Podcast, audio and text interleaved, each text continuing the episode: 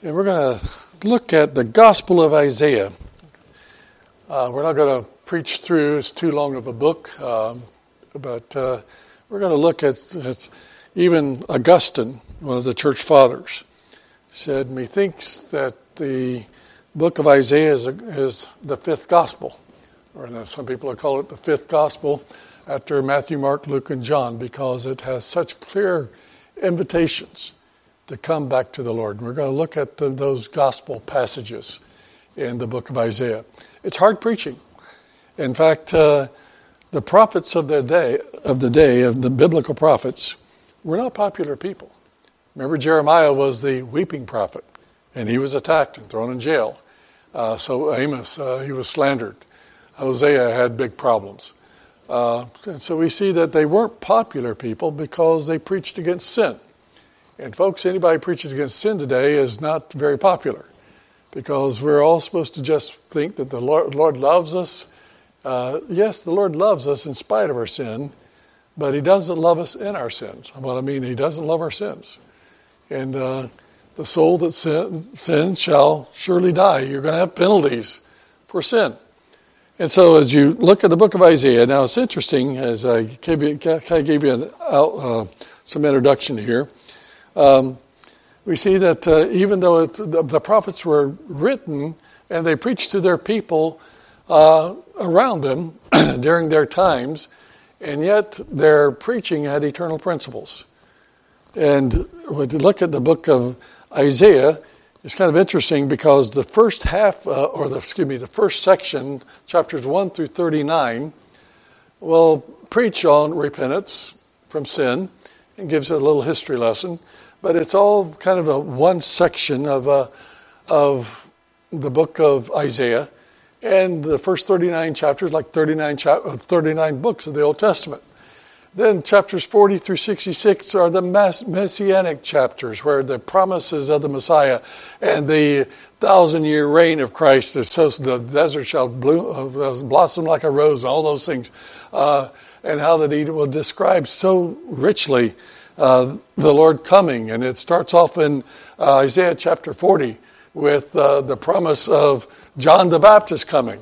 And then it ends with the glories of, uh, of heaven in chapter 66. It's much like the New Testament, where we see John the Baptist coming and then the glories of heaven uh, in Revelation.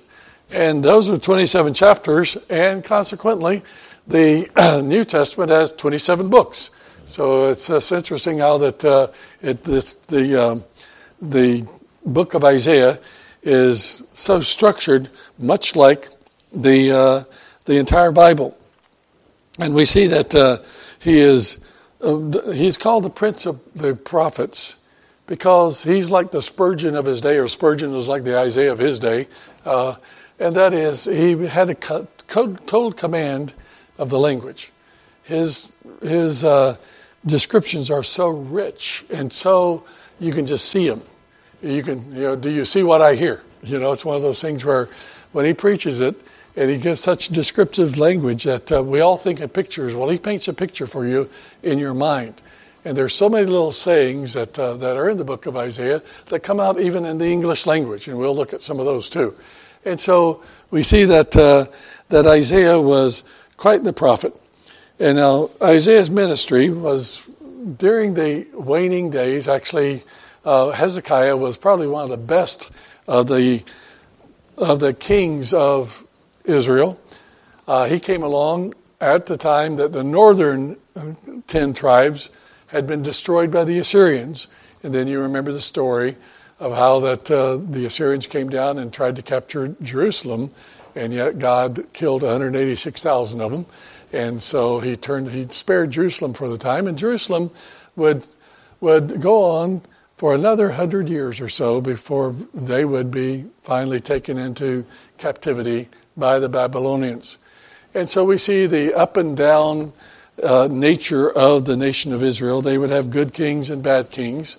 Hezekiah was the best king, one of the best kings they had, and yet his son was absolutely the worst king they had, and that was Manasseh.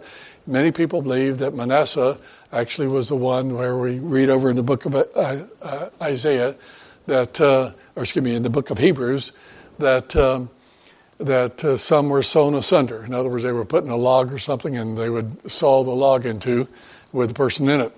And many people believe that uh, Isaiah was martyred in such a way by Manasseh in his early part of his reign. And so uh, we see that they weren't very popular. And as you even read the first chapter, which really sets the stage for the rest of the book, uh, chapters, well, verses 1 through 20, you'll see that uh, he has very colorful, colorful language, very powerful language, but when he condemns, he condemns. And when he promises great blessings, it's very flowery. But uh, we see that he's very descriptive in whatever he says. And so in Isaiah chapter 1, verse 1, we see the vision of Isaiah, the son of Amos. Isaiah, by the way, means Jehovah's salvation. And so uh, that uh, which he saw concerning Judah and Jerusalem in the days of Uzziah, uh, Jotham, uh, Ahaz, and Hezekiah, uh, kings of Judah. Now, Uzziah, remember, he got his vision uh, during the year, and chapter 6 will tell us that in the year that King Uzziah died, I saw the Lord high and lifted up. So it tells us exactly when he got this vision. And so we see that uh, he was had the ministry all the way from Uzziah. So he says, Hear, O heavens, and give ear, O earth, for the Lord has spoken. I have nourished and brought up children, and they have rebelled against me. The ox knows its owner, and the donkey its master crib. But Israel does not know, my people do not consider. Alas, sinful nation, O people laden with iniquity, a brood of evildoers, children who are corrupters. They have forsaken the Lord. They have provoked to anger the Holy One of Israel. They have turned away backward. Why should you be stricken again? You will, you will revolt more and more. The whole head is sick, and the whole heart faints. For the, from the sole of the foot even to the head, there is no soundness in it, but wounds and bruises and putrefying sores that have not been closed or bound up or soothed with ointment. Your country is desolate. Your cities are burned with fire. Strangers devour your land and your presence, and it is desolate, as overthrown by strangers. So the daughter of Zion is left as a booth in the vineyard, as a hut in a garden of cucumbers, as a besieged city, unless the Lord of hosts had left to us a very small remnant, we should have become like Sodom, and we should have been made like Gomorrah. Hear the word of the Lord, you rulers of Sodom and Sodom. Hear the law of our God, you people of Gomorrah. To what purpose is the multitude of your sacrifices to me, says the Lord? I've had enough of burnt offerings of rams and of fat of the, fat of cattle. I do not delight in the blood of bulls or the lambs or goats. When you came to appear before me, who has required this from your hand to trample my courts? Bring no more futile sacrifices. Incense is an abomination to me. The new moons, the Sabbaths, and the calling of assemblies. I cannot endure iniquity in the sacred meeting. Your new moons and your appointed feast, my soul hates. They are trouble to me. I am weary of bearing them. When you spread out your hands, I will hide my face from you. Even though you make many prayers, I will not hear. Your hands are full of blood. Wash yourselves, make yourselves clean. Put away the evil of your doings from before my eyes. Cease to do evil. Learn to do good. Seek justice. Rebuke the oppressor. Defend the fatherless. Plead the, for the widow. Come now, let us reason together, saith the Lord. Though your sins are like scarlet, they shall be white as snow. Though they are red like crimson, they shall be as wool. If you are willing and obedient, you shall eat in the good of the land. But if you refuse and rebel, you shall be devoured by the sword. For the mouth of the Lord has spoken. Now, Father, we pray that you will bless the reading and the preaching of your holy word. We thank you, Lord. So many passages are sweet to our ears, and yet some of them are very frightening. And Lord, we realize just how sinful man is and what you think of sin, and what you think of rebellion.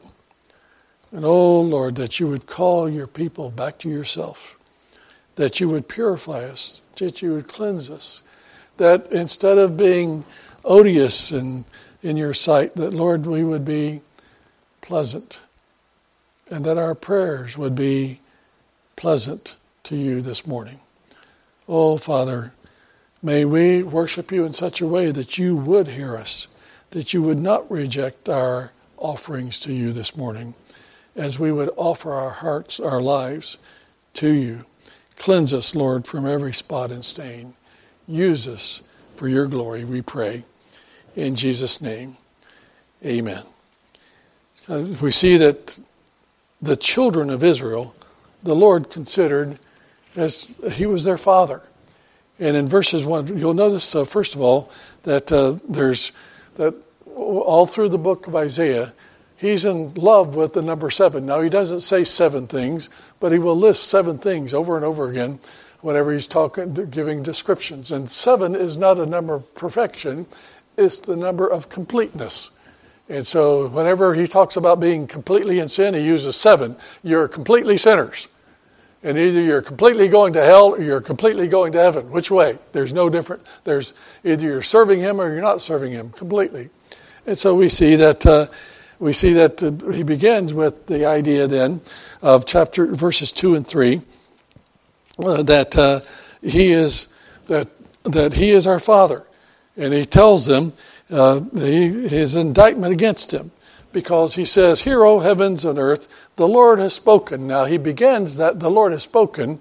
He says that at the very beginning and the very last. You notice the last phrase of chapter, verse 20 is, The Lord has spoken. So God is speaking here. Listen to me, is what he's saying. He says, I have nursed you and brought up children. You've been my children. I've called you the children of Israel. Come out from among them and be ye separate, saith the Lord, and I will be your father, and you shall be my children. And so he says that uh, you, I nourished you and brought you up as children, and have, but you have rebelled against me. As the ox knows its owner, and the donkey its crib, but Israel does not know. My people do not consider. They don't even think of me anymore as their father, as person to follow. Now, it's kind of interesting that he uses ox doesn't know its owner. Uh, oxen are, from what I understand, pretty loyal. They, they know where to, to go to eat and so forth, and they know where their crib is, and they, uh, they look for it. They, they know their, their times to eat and so forth. But basically, what he is saying here, folks, is you're dumber than an ox. That's pretty strong language, isn't it? You're worse than a box of rocks. But no, he's saying you're dumber than oxes. And he's saying that you're dumber than a donkey. Now, the King James uses uh, the other word for that, and you could put, you know, dumb whatever with that. But there again, the Lord is really calling them out and just saying, You are a bunch of stupid people. Well, that's a good way to start off with a popular, wanting to be a popular preacher, isn't it? I mean, that's a great ministry. Hey, folks, you're a bunch of stupid people. I mean, uh, I don't think I would have been called a preacher here if I, that's the first message I ever preached. But I don't think you guys would have liked me. But uh, there again, of course, he had been around for a while, but this is what God has given him. He says, You know, we got some problems here, folks. We're not too smart. We've rebelled against God. And then notice he gives a series of seven things now, just seven things in verse 4. He says, uh, he says, You're a sinful nation. Now, I've called you to be a holy nation back in Exodus chapter 19. I've set you apart. You are my people. You are my precious people. And yet now you're, you're characterized by sin, not by separation, not by holiness. You're laden. The word there is you're just overwhelmed. It's like an avalanche. You just are covered. You are totally permeated with iniquity. And iniquity is twisted thinking Your thoughts are so bad, as uh, the Proverbs tells us, they know not uh, what they stumble. They are so messed up in their mind that when they stumble, they don't even know what they're stumbling over. Boy, that sounds like us today, today, doesn't it? We got problems, but we don't even know what caused the problems, and we definitely don't know how to fix them. He says, Your people are laden with iniquity. You're a brood of evil doer, evildoers. And that word brood is where the Lord, in, in Genesis chapter 1, where he says the Lord brooded upon the faces of the deep. In other words, he concentrated, he thought about it, he multiplied life. And we have uh, the smallest of life to the largest of life. He brooded. We have, we have animal, we have animals living off of animals. Every time they think they found all the animals, they'll get a more powerful microscope and find that there are animals living off of, parasites living off of parasites who live off of parasites. And so God brooded upon the face of the well. Here you brood at the. I mean, all you do is you think and you multiply your your evil, as in the days of Noah. Every imagination of the thoughts of their hearts were only evil continually. They brooded over evil. And that's where you are today. Your children who are corrupters. You are children, and you are teaching your children to be corrupters. I know. Well, I think sometimes, one time I had a, uh, a young boy, and he's standing right there by his father, and he said, I said, oh, you're going to play Little League this year. I didn't know you're old enough. He said, I'm not, but uh, my, my father is getting me in. And his father's standing right there, and it was like, uh, you know, uh, back then I wasn't brave, brave, enough, but I should have asked, so you're teaching your child to lie? And boy, uh, so here we have this time, you know, truth is falling in the street. We even teach our children to lie. And some of the things we're bringing into our homes with entertainment. Uh, folks, we better kick Disney out. Uh, Disney is going to corrupt our children these days. I'm not telling you, you know, I'm not going to, you know, uh, there again, I'm just saying we've got to be careful about the entertainment. And I'm not going to put a Calvary Baptist no no on Disney or whatever, but we got to use our judgment in a lot of things and what we're teaching our children. Look what they're doing to our, to, what adults are doing to our children in schools today. Just how sad. He says, they have forsaken the Lord. They have provoked to anger. And of course, we're not to provoke the Lord to anger because in Hebrews chapter 10, verse 31, it says, It's a fearful thing to fall in the hands of an angry God, of a living God. And so it's a fearful thing to fall in the hands of a living God. And then, of course, they provoked, but they have turned away backward. That word backward is interesting. I mean, they're turned inside out. Uh, they call good evil, evil good. They, they their whole situation, they, they live backward lives. They have no idea what it is to do right. And everything they do is wrong. Even the plowing of the wicked is wrong, it's sin. Because they don't follow me. That's a pretty strong, uh, that's pretty strong indictment, and seven different things in one verse, and it only gets worse. You know, it's, it's kind of interesting how that he's a very powerful preacher, and he could put a lot of stuff in just a few words. But then also, we see that uh, notice not only you've alienated yourself from my blessings, but also you have alienated yourself um, from one another. Now, what we mean by that is whenever you've forsaken God and you were made in God's own image, have you ever wondered why, when we're God forsaken and we use that word, why there's more violence? Because if we don't honor God in His image, God made us in His uh, God made us in His image. So if we hate God, we have a way of tearing things apart. And one of the things you'll see with uh, the writers, they'll talk about murder, they'll talk about uh, slander and destroying people's reputations, they'll talk about uh, corruption and robbing the widow and all that because life is not precious anymore. There's, you know, there's the way that seems right unto man, but the ways therein are the ways of death. And their only solution is death. So if you don't want a baby, kill him. If you don't want older people, kill them you know, just whatever it is, kill them. Because it's the ways of death. If you don't like your neighbor, kill him. You know, if you don't like your you don't like your opponent, opponent, cancel them. I mean, destroy them so bad that they wish they were dead. Whatever it is. And so, whenever man leaves God, he becomes extremely cruel. Because after all, he's following a very cruel devil, isn't he? His fa- you are your father, the devil, who was a liar and a murderer from the beginning. And so we see that they become alienated from God and they become alienated from one another. But then also we see that he says, You're already under judgment. Someone has said uh, in America today, folks, we're already under judgment. Notice how similar some of these things are that we're going through today, and it's just beginning. We're not there yet.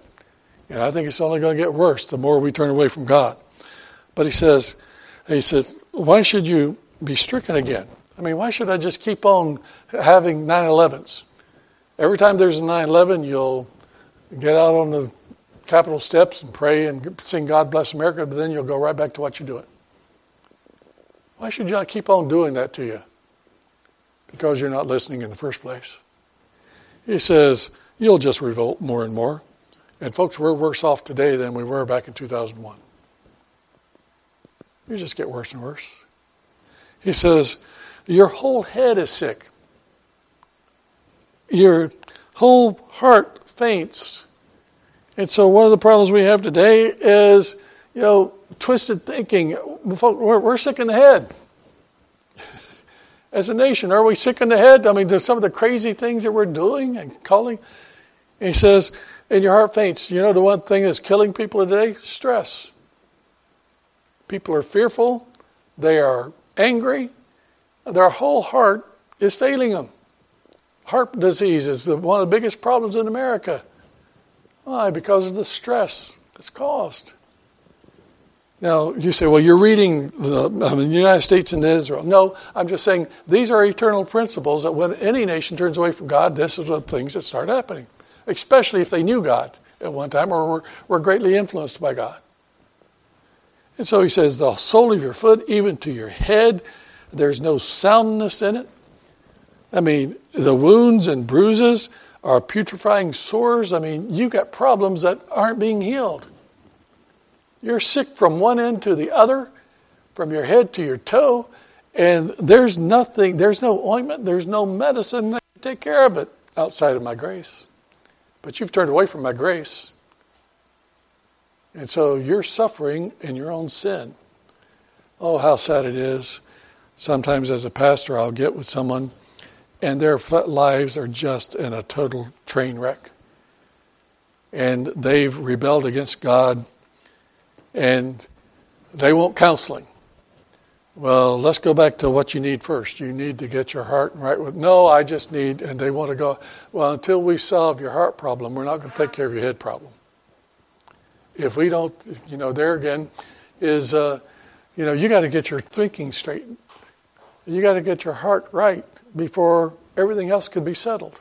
Well, I just need money. I just need, you know, to take care of this one problem. No, your sin has caused this problem. You've got to go back, go, go back to the problem. You're dying a death of a thousand cuts. You're blooded from one end to the other. You're just hurting. And until you learn that healing balm of the grace of God, you're just going to keep on having problems. And there's no ointment in the world that's going to solve it. You could pay a psychiatrist uh, $200 an hour. And isn't it interesting how many people are doing that today? You hear about these high celebrities that are doing, you know, paying these high uh, price to, and they still got more problems than you and I do. I mean, there's no ointment. You're not going to pay a doctor to take care of your problems if it's a heart problem. No, he might, they might take care of a little bit of situation where you got to learn how to manage your money or take care of some pet or some family problem. But overall, you're still going to have just more problems because your whole head is sick. Your whole heart is faint. You got a head problem. You got a heart. You got a thinking problem. You got a, an emotional problem. But it's all caused by your sin. And so he says, now that's uh, some of your problems. But also, you got a problem with me. Because he says, now listen to me, verse 10. He says, Hear the word of the Lord. you rulers of Sodom. Notice he's now, he says, you were the only thing that's keeping you back from the effects of Sodom and Gomorrah is because there's a small remnant that I haven't destroyed, that I, I'm not destroying you yet. Within a hundred years, they would be destroyed. So they were going down the hill, fast, going down the hill fast. He says, "You hear the word of the Lord, you rulers of Sodom. Uh, give ear to the law of our God, you people of Gomorrah." He says, To what purpose is the multitude of your sacrifices? Why are you worshiping me? Why are you bringing these blood, the, the bulls and goats to me when your heart is far from me? See, these were outward sacrifices. These were things that God required as his worship service, but they were, but he wanted a pure heart that gave them joyfully, as we saw last week uh, with our speaker. He said these feasts were to be joyful because of what God had done. And they, all these things were symbol of the outward symbols of what God was doing to them inside, of clearing, clearing their consciences and their minds. And of course, we know the greatest symbol of all to us is the blood of Jesus Christ who covers us from all of our sin. So that's the reason we come into his presence with singing, into his courts with praise. Because aren't, you, aren't we thankful and want to glorify his name? Why? Because what he's done for us. So we come to Him with, and, and we come and we ask His forgiveness. We seek His face. We seek His favor. Not, oh my, I got to come to church this week because I got to be holy. No, you don't come to church to be holy. You come to church to learn how to be holy. You come to church to, to as we do the first day of the week, we offer our bodies a living sacrifice, holy and acceptable unto Him, which is our reasonable service. That means we come here for cleansing. We come here for the preaching of the Word of God. We come here to learn how to live for the Lord and to seek His forgiveness and His grace in our lives. But if you're just coming to church, so uh, this is what I got, I got to be good, so I'm going to go to church, you're missing the whole point. There's people all over this country that they'll get up tomorrow morning and they'll live their regular lives without any change whatsoever. No, folks, I'm not what I want to be, but praise God, I'm not what I used to be. Because God's grace is still working on me, and He promised me that He which hath begun a good work in me will perform it until the day I see Him face to face. I'm not there yet, and I've still got a long way to go as far as my holiness is concerned, and so do you. But it's a total seeking Him, a daily cleansing. If we confess our sins, He is faithful and just to forgive us of our sins and to cleanse us from all unrighteousness. So it's a time of coming to the Lord and getting right with Him and keeping those short accounts with Him. He says, but all you're doing is coming and making this a ritual. And folks, I don't. Now, we should have formality. We talked about that on Wednesday night about how that we need to be a little bit more dignified in some of our services, and we need to be much more dign- glorifying to God in some of the things we do. And yet, uh, uh, because this is a serious time, and yet there should be a joy in it. There should be a gladness in be, meeting God's people and being with God's, pe- God's people. He says, But if all you're doing is coming and throwing money at me, if are you coming and sacrificing blood and uh, bulls and goats, that's not what it's all about. No, I want your heart. My son, the writer of Proverbs says, give me your heart. If I, if I have your heart, I'll have your goats. If I have your heart, I'll have your pocketbook. If I have your heart, I'll have your actions. So, son, give me your heart. And so he says, oh, he knows he just keeps on going. He says, when you, you come to appear before me, uh, what is, who is required from your hand to trample in my court. You're trampling. I mean, folks, some of the things that are going on in churches today scare me to death. I mean, the sensuality and the this downright heresy that's being preached from pulpits today. I mean, this, you know, just let go and let God. Well, no, um, let go of what? Let go of your sin. If you're not willing to let go of your sin, then you're not going to you're not going to let God do anything. And so we see you trample in my courts. He says, Bring no more futile sacrifices, incense, or abominations to me. your festivals, your new moons. That would be, they would have those at the first of the month, and your Sabbaths, and your calling assemblies. Now, wait a minute. He says to worship Him, don't neglect the Sabbath day. But you said you've turned the Sabbath day into a carnival. Isn't it interesting how that uh, that we have turned so many things into nothing more than commercial excess? Christmas no longer is about the Savior being born. It's about presents and Santa Claus and all the rest. It's interesting. Uh, you can tell a lot about uh, even a church or about a country's culture. Back uh, just in my generation, there were two times that uh, people would normally go to church. One would be around Christmas, the other would be Easter. Easter used to be the second biggest sales day for especially the department stores and clothing stores because people would buy their clothes. And you say, well, that's just, yeah, it just reflected on what people thought of. You know what the number one, this number two day now in America is as far as money that's being spent on a holiday or because it's the day before All Saints Day. All Saints Day was that you know the Catholic Church had so many saints now that they couldn't. They had more than 365, so they had to have an All Saints Day for all, all the rest of them. November 1st. What comes on October 31st? Demonism. You know the second most uh, commercialized day in America today. It honors ghosts and goblins and, and demons.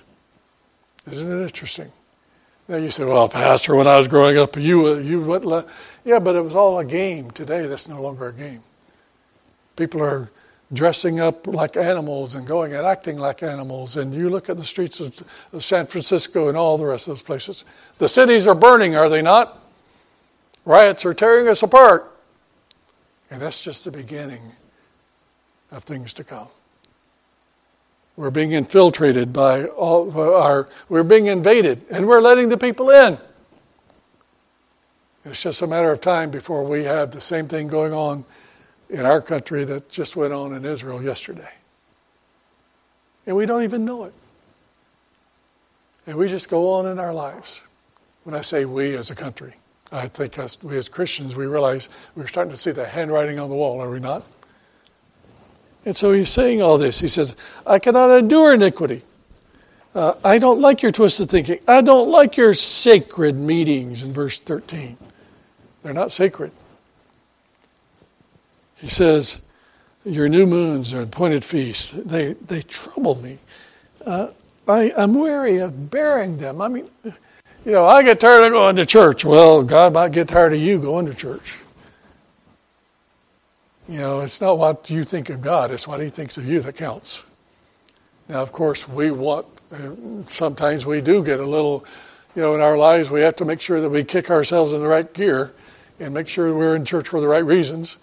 Oh, I'm not going to go to church today because, after all, I don't feel. No, that's not what. No, you make that sacrifice of praise, even when you don't feel like it. You go ahead and praise the Lord anyway. You come before His presence with singing, whether you feel like it or not. And we looked at that Sunday or Wednesday night, the sacrifice of praise. But uh, it's with a right heart and a pure. We seek the Lord with a pure heart. Not that our hearts are pure, but we want we have a pure motive in seeking the Lord. Does that make sense? In other words, oh, I want to come to church so I can be blessed. I want to come to church so I can, you know, name it and claim it gospel. No, I want to come to church and just love the Lord, whether He blesses you, whether whether I get uh, an immediate reward or not. I just, the greatest thing is to love him because he loved me. Like a father who says, I don't want your money, I just want your love. Like a mother. Oh, those flowers, those dandelions and things that you picked up and want to give to me because you're my child. Well, I accept them because of the thought of your heart. Don't you do that, mothers? How many of you mothers ever got old rickety flowers out of the, from your kids?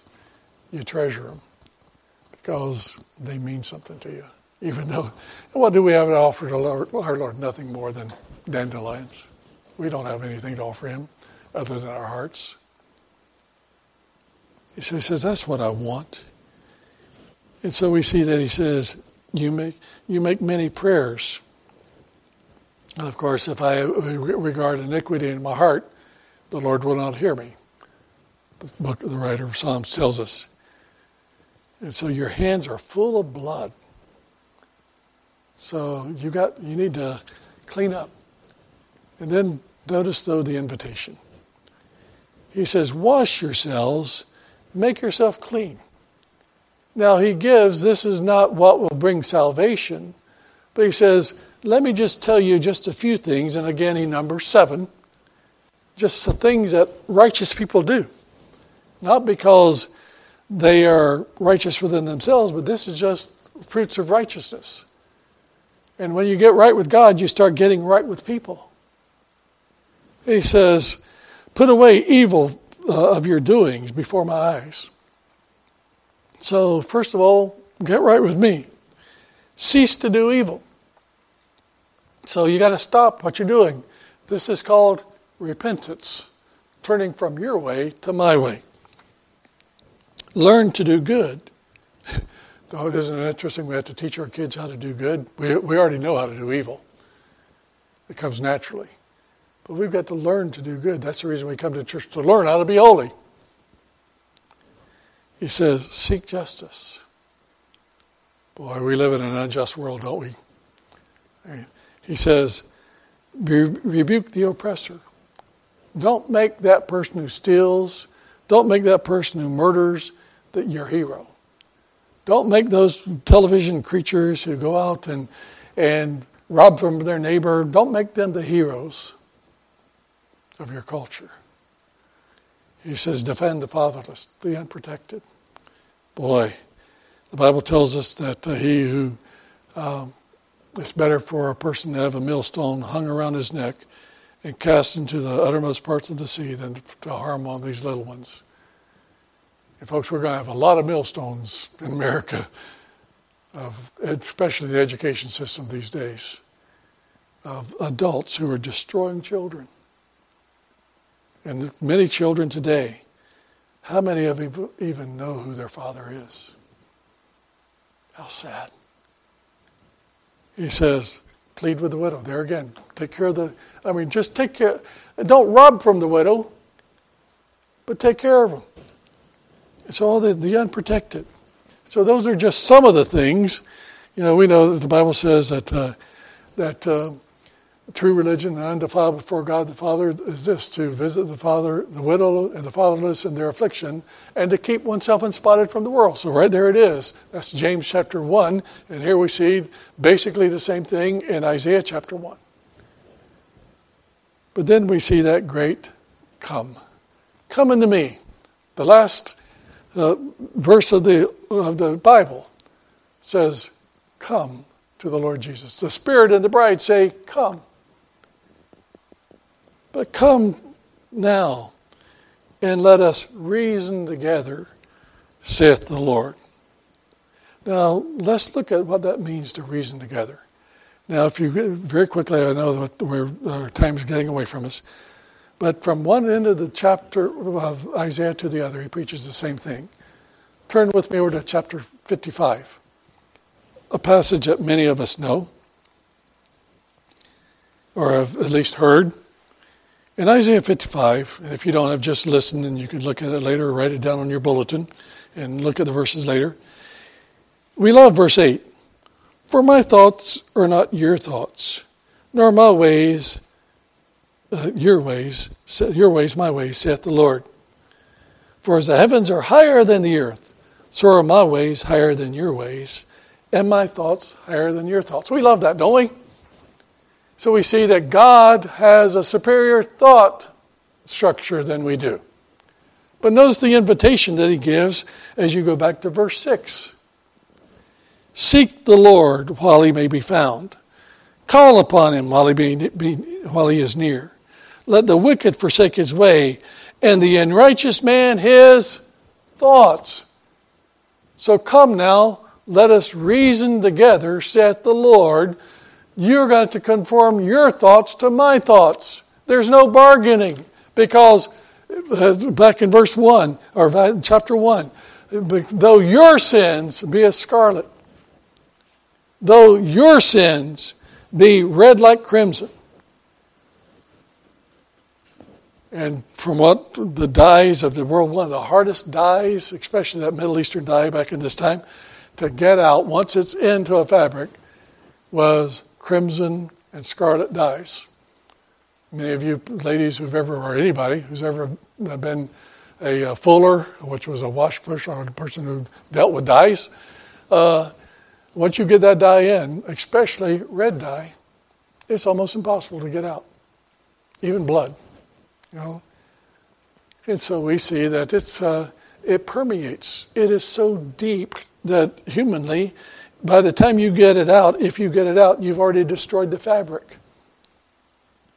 But there's only one way. And by the way, he says, though your sins be as scarlet. In the Bible, sin is not black, sin is red. Notice it's red like scarlet, it's red like crimson. He says, Though they be red like crimson, they shall be as white as snow. Now, how does that happen? Because Bible tells us that uh, God declares us righteous. What does He do in Romans chapter 1 through 3? As the Lord looks at that sinner, red like scarlet, he looks through the red blood of the Lord Jesus Christ. And as, if you remember, when I was a kid, that we used to have those three those glasses where you'd have blue glasses, blue lenses, and you look at everything that was blue and it was white. If you put on red glasses, everything that was red was white. Well, as God the Father looks through the blood of the Lord Jesus Christ, your sins, though they are red like crimson, become white as snow through the blood of Jesus Christ. What can wash away my sins? Nothing but the blood of Jesus. What can make me whole again? What can heal my body? What can take care of this putrefying sores? Nothing but the blood of Jesus. Oh, precious is the flow that washes whiter, white than, whiter than snow. No other fount I know. Nothing but the blood of Jesus. And so we see that this is what Isaiah is preaching. Now, and here's the warning, or here's the invitation. If you repent, if you turn to me, if you are willing, folks, God is not going to drag you into heaven. God's not going to drag you into righteousness. He's not going to force you. He's not going to twist your arm and say, you know, you know, you've got to follow me. If you're going to follow the Lord, you're going to take up your cross, deny yourself, and follow Him. It's a voluntary act. Whosoever will may come, but it is up to you, and I'm not going to drag you. He says, but he says, if you're willing, then he says, it will be good. Uh, you will see the good of the land. But if you refuse, and folks, that's the other end of the gospel. Oh, Jesus loves us, and we want to preach that. And I want people to know, and I want to know, I want people to know the love of Christ from this church. But they also need to know that denial of Jesus Christ will send them to hell. And there is a place called hell for those who reject him.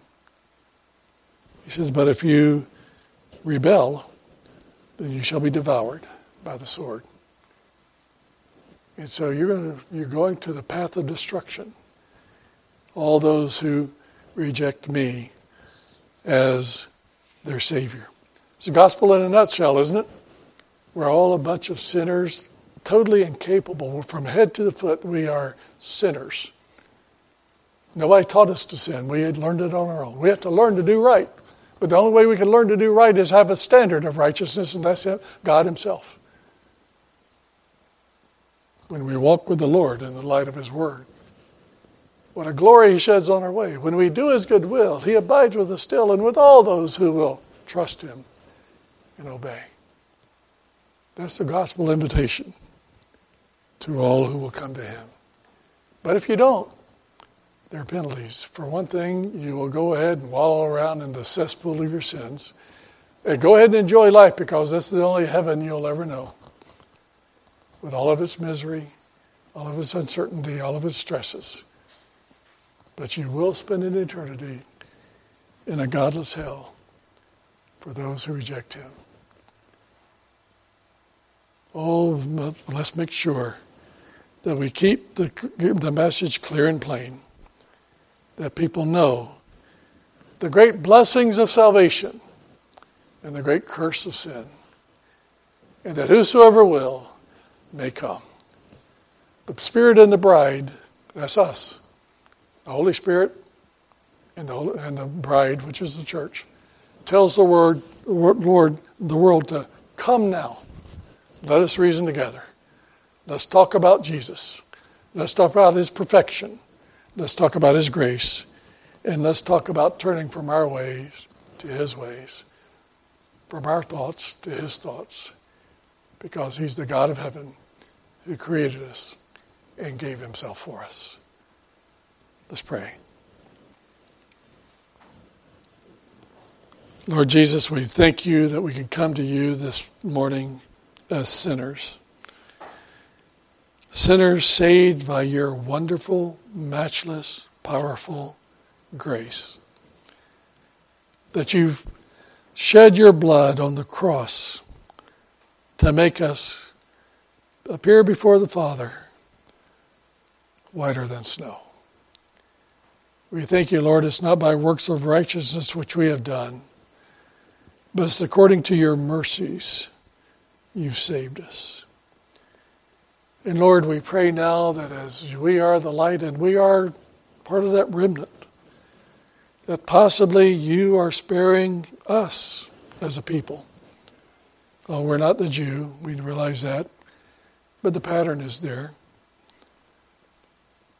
So, Lord, we realize that as a nation at one time being that you salted this nation with your preserving power and your grace. And people saying about your grace shed upon us. And today we're denying you in the marketplace, in the halls of government, in our court system, in our school system, and in our neighborhood. We're turning away from you.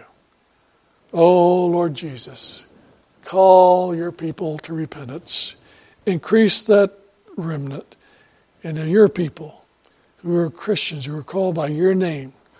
May we humble ourselves and pray and seek your face and turn from our wicked ways that you can heal our land. Bless your people, Lord. Save souls around us, we pray, through the message we preach. In Jesus' name, amen.